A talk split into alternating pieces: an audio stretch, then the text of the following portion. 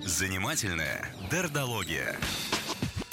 С нами в студии психолог Юлия Дердо. Юля, привет. Доброе утро. Доброе утро. Очарованные вы. Мои. Когда как. Очарованные, околдованные.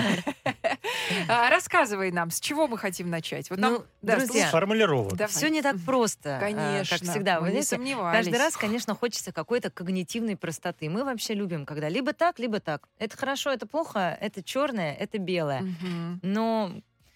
Конечно же... Цвета и когнитивная простота. Да, да. А мы с вами, как взрослые, умные люди, будем искать золотую середину, делать собственные выводы, понимать, откуда, куда и зачем растут ноги. Ура! Но для начала механизм идеализации... Зачем растут ноги?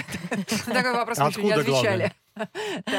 Вот, а я как раз про Фрейда-то и хотела с него родного начать, поэтому «Откуда растут ноги» — это очень близко к фрейдизму. Ух ты, ух ты.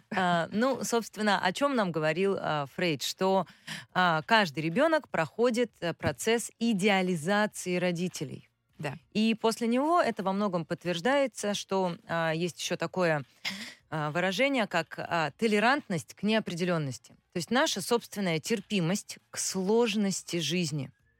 Что жизнь, она такая непредсказуемая бывает, опасная, в ней может случиться все, что угодно. И, конечно, чем более зрелый, взрослый, уверенный в себе человек, тем выше у него эта собственная толерантность или терпимость к тому, что жизнь и люди вокруг могут быть разные. У ребенка такой толерантности нет. Мир должен быть однозначный, предсказуемый и простой, потому что ребенок и так слишком маленький, у него очень мало ресурсов, и он живет, пребывает практически, в постоянном ужасе перед бытием.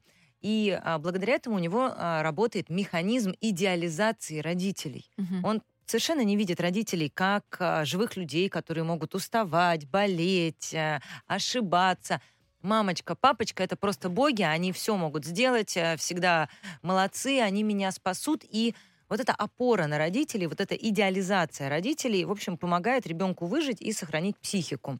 И когда у нас человек созревает в возрасте пубертата, подростковый возраст, это момент первого такого свержения идеалов и большого разочарования в родителях же в первую очередь. Но это когда начинается? Когда ему начинают отказывать, да, в чем-то? Когда все идет не по плану, как он хотел? Нет, это начинается в подростковом возрасте, когда личность созрела. И все, он понимает, что родители-то, они не боги, они устарели. И музыка у них древняя, книжки вообще у них древние, и так далее. И тогда происходит вот этот самый момент разочарования. Ну и дальше, в общем, человек склонен очаровываться, разочаровываться, но действительно вот этот эмоциональный качели, вот этот эмоциональный разрыв, он становится все меньше и меньше и меньше, и связано это скорее не с тем, что, я уже наразочаровывался, больше не хочу, заранее буду всех считать нехорошими людьми, мы про это отдельно поговорим, а связано с тем, что если я со многим могу справиться, то есть... Идеализация — это как бы изначальная защита от того, что, не дай бог, мой родитель живой человек, я не могу, вдруг он меня не спасет, это слишком страшно, я буду верить, что он идеальненький. Так. Чем более я взрослый и спокойный, и я знаю, что если даже мои родители стареют и не могут меня спасти, в общем, я как-то сам справлюсь. Если там, не знаю, тут мужчина меня бросит, но я выживу, тогда мне не нужно искать того, кто не бросит меня никогда. Угу. То есть чем больше я чувствую, что я справляюсь с жизнью, тем меньше у меня вот эта внутренняя потребность идеализировать, рассчитывать на кого-то или обожествлять. Чем больше я понимаю, что я не справлюсь, я пропаду, тем сильнее мне нужен ментор, наставник, начальник, идеальный человек, на которого можно будет опереться. Вот. И если мы говорим по поводу детей, то, что ты там, Ром, сказал, что... Да. Когда они начинают разочаровываться, бывает такое, что ребенку достается... То есть, бывает такое, что в терапию приходят клиенты и говорят, у меня мама идеальная. Да. Вот мама у меня идеальная. Или вот папа у меня идеальный. И вот тут всегда 99%, что просто второй родитель был откровенно ужасен. То есть в тот момент, когда в терапии, то есть нас так в институте учат, что когда в терапии начинают рассказывать, что мама идеальная, а папа идеальный, то, скорее всего, второго родителя или не было, или контакт с ним был ужасный, и отношения там просто за гранью добра и зла. И тогда на фоне такой нестабильности одного из родителей, невозможно разочароваться во втором. Он начинает идеализироваться, и человеку может быть уже 30, 40, и 50, и 60, и 70 лет, но он до сих пор из-за вот этой детской травмы остался в такой невозможности разочароваться во втором родителе, в некотором смысле повзрослеть. А если зайти с другой стороны так ситуации, когда человеку там уже 30-40, и он находится в состоянии, когда говорит: нет, я больше вообще не хочу никаких эмоций в своей жизни. Да, и это ровно та же самая другая крайность, по сути, той же самой незрелости. Давайте мы поговорим, или сейчас, почему так происходит? Потому что взросление — это некий мир со своими чувствами, эмоциями и с миром в целом. Вот это принятие, что мои родители не идеальны. Да, они не идеальны. Это может быть грустно, это может быть больно, но они не идеальны, и я могу с этим жить. Это возможность посмотреть на себя в зеркало и сказать: я не идеальна, у меня тут, лишний килограмм, здесь морщинки, но я могу с этим жить. Какой-то мир, то есть взрослость — это видеть свои недостатки, видеть недостатки мира, окружающего. А душа-то ранена была. И не уметь с этим справляться. Вот. А когда душа ранена, и мне жить очень страшно, я либо идеализирую, либо я пытаюсь не идеализировать. И вот я слышала звонок Юли. У нее я не заметила таких болезненных тенденций, гипертрофированных. Да, она как-то очень здраво сказала, что когда я пытаюсь... То есть я просто о себе знаю, что я допридумываю качества за людей, и я, по сути, пытаюсь сверяться с реальностью, сказала Юля. То есть просто не придумывать, а смотреть, какой он на самом деле. И тут вот ее ситуацию я не могу прокомментировать как негативную или привести пример. Но бывает такое очень часто, что человек заранее говорит: я не буду очаровываться, я не буду там ничего придумывать, если мне кто-то нравится, я буду специально искать недостатки, я буду защищать себя от боли. По сути, это тоже очень такая детская, незрелая позиция борьбы с собой, со своими чувствами. Потому что очаровываться и идеализировать на каком-то этапе жизни нормально. Да? Я сейчас сказала, что вот такая гипертрофированная, стопроцентная идеализация бывает у детей, у травматиков. Но вообще тут еще очень сильно такое, что такое разочарование? Это неоправданные ожидания. И как все говорили, вот вы сами построили свои ожидания, и вот теперь вы сами из-за своих ожиданий страдаете. Но как устроен человеческий мозг?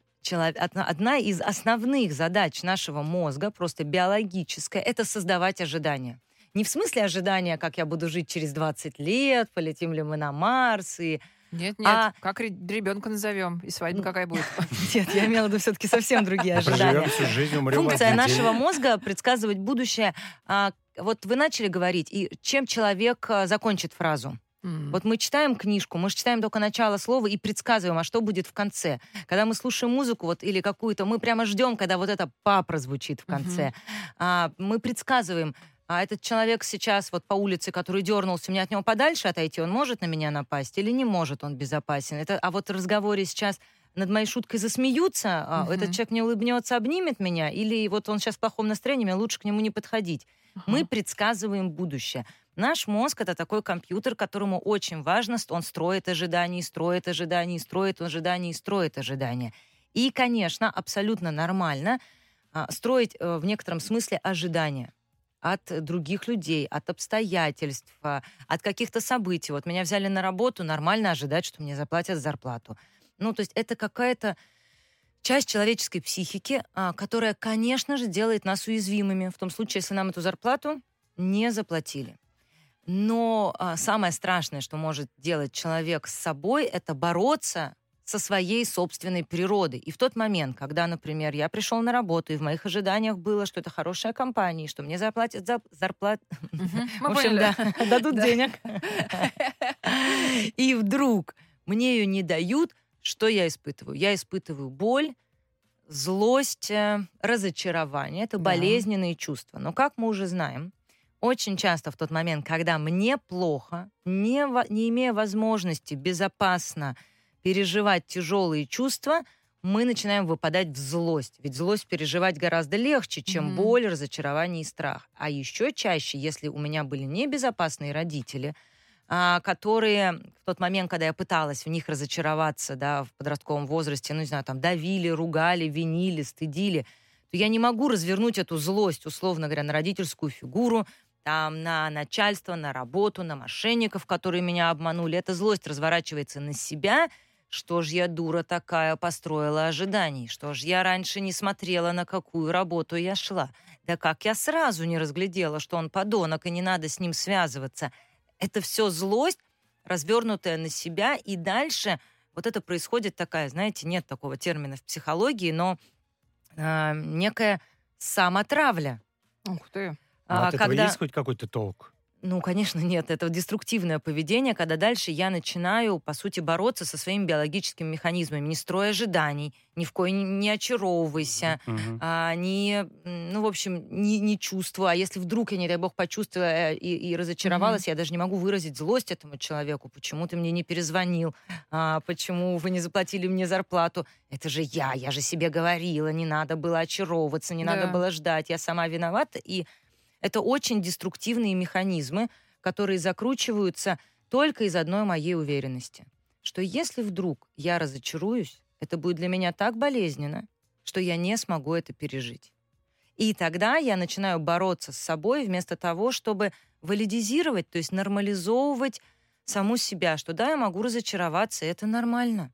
Да, в момент влюбленности... окситоцин, дофамин, серотонин прет, и, конечно, я вижу человека в розовых очках. Да, сейчас, я не знаю, я там получила новость, забеременела, вышла на новую работу, и я имею право этому радоваться, это нормально, и если мне потом будет больно, ну, в общем, я могу это пережить.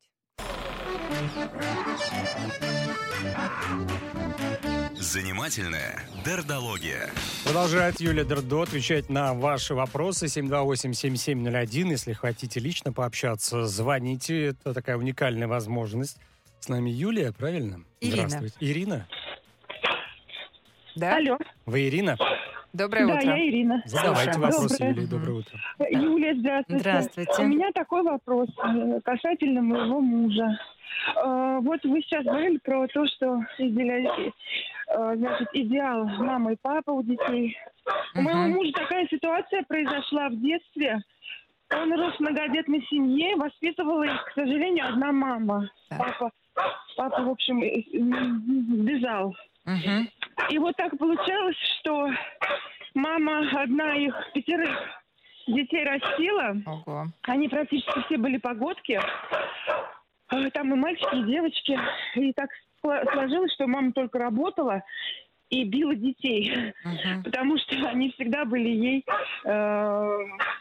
Они всегда выдерживала. Да, они всегда были ей неудобны. Особенно после того, как она поняла, что...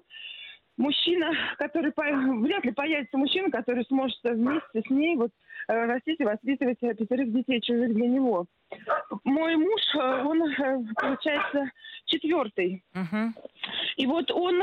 Однажды она его даже выгнала, просто сказала, все, в общем, иди погуляй, а потом она его не пустила. Он пошел к папе, уже папа открыл дверь и говорит, новая семья у меня, извини, Алеша, я тебя не могу принять.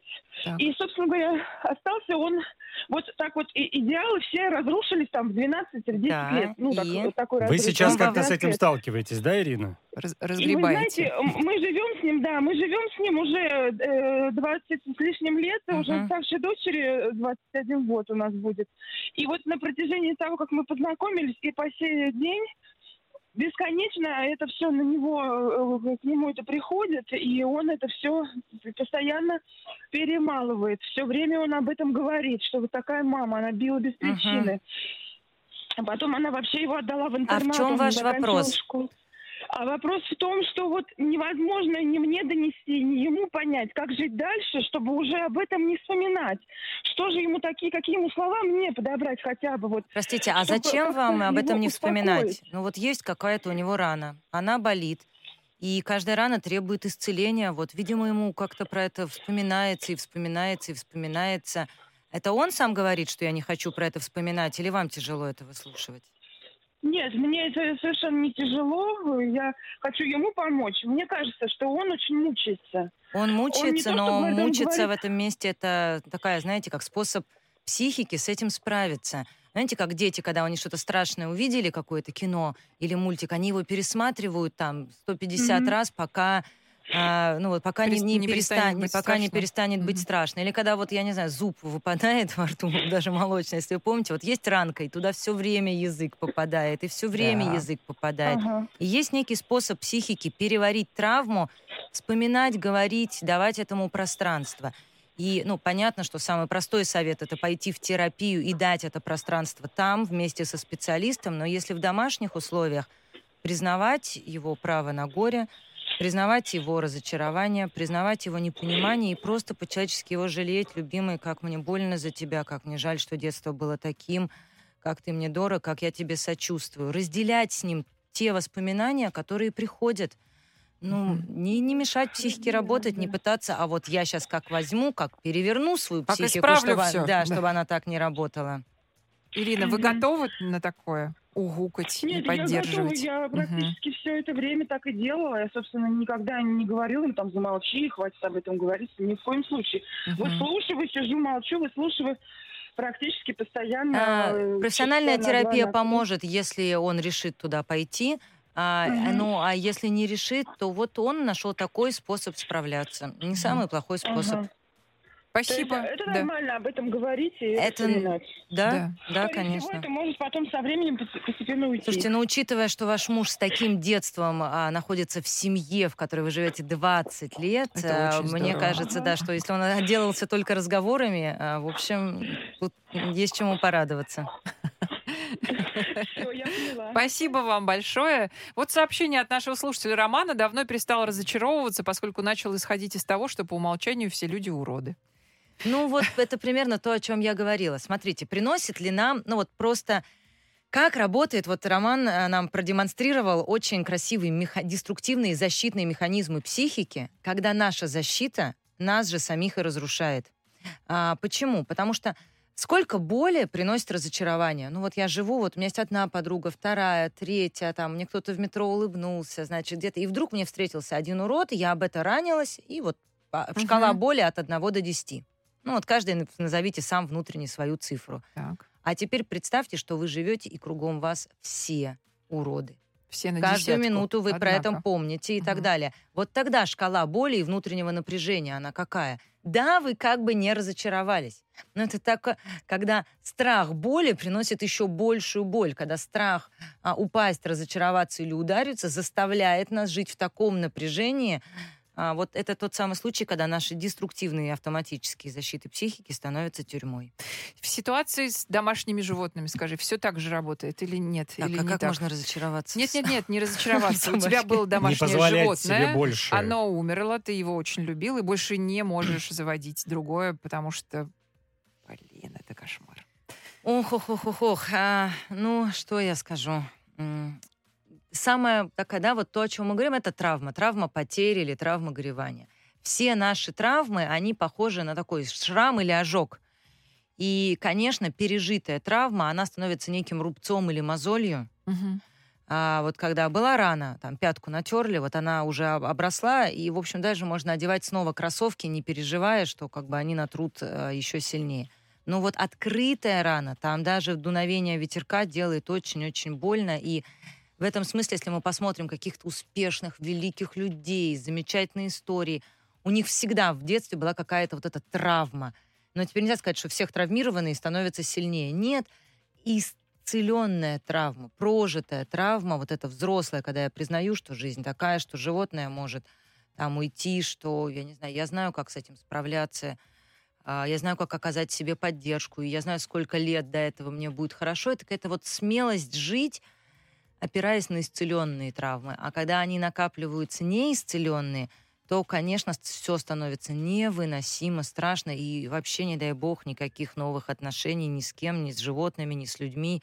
Если прошлая потеря еще не пережита, то о новой думать невыносимо страшно. Он сама переживется или нужно что-то сделать? А вот это большой вопрос. Конечно, вообще человек, он такой регенерирующий. И жизни есть некий процесс психотерапии. Но, как иногда эта генерация, она идет, в общем, естественно, и в общем, и хорошо, а иногда может срастись что-то не так. И я бы не хотела тут давать каких-то рамок, времени, как это должно быть. Потому что настолько по-разному люди начинают переживать и реагировать. И вообще, в общем, да, скорее, да, но иногда и нет. Важный вопрос, важная, точнее, реплика от Александры. Она считает, что чем человек умнее, тем больше разочарований. Горе от ума. Глупым людям живется легче и меньше копаний в себе.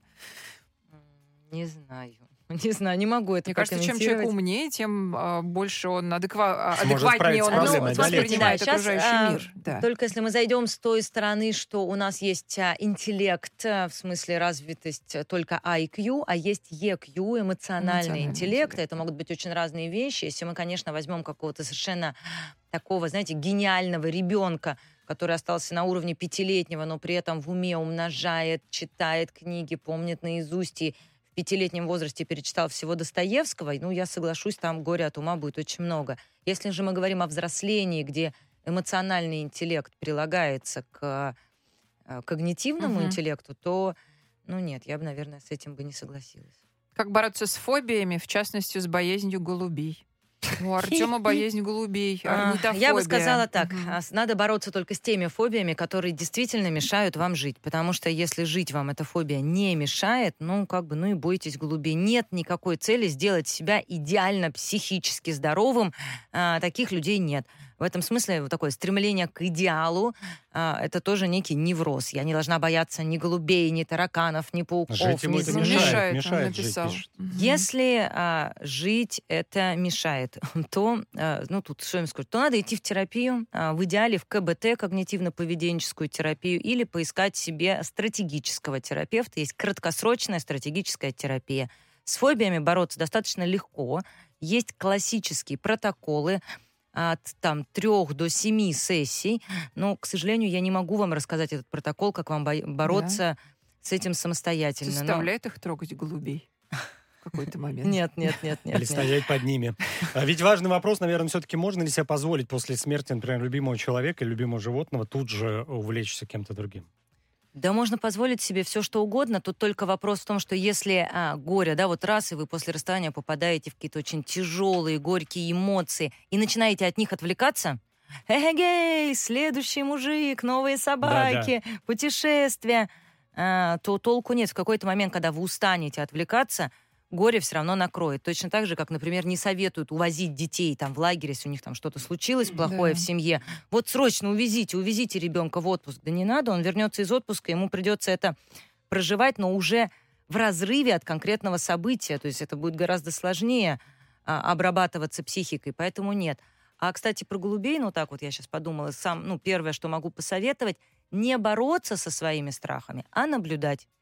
Позиция наблюдателя дает очень много защищенности. Описывать. Как я боюсь голубя, вот на каком расстоянии боюсь. Какого именно, что у меня сейчас там коленки дрожат, или руки потеют, или наоборот все холодеет внутри.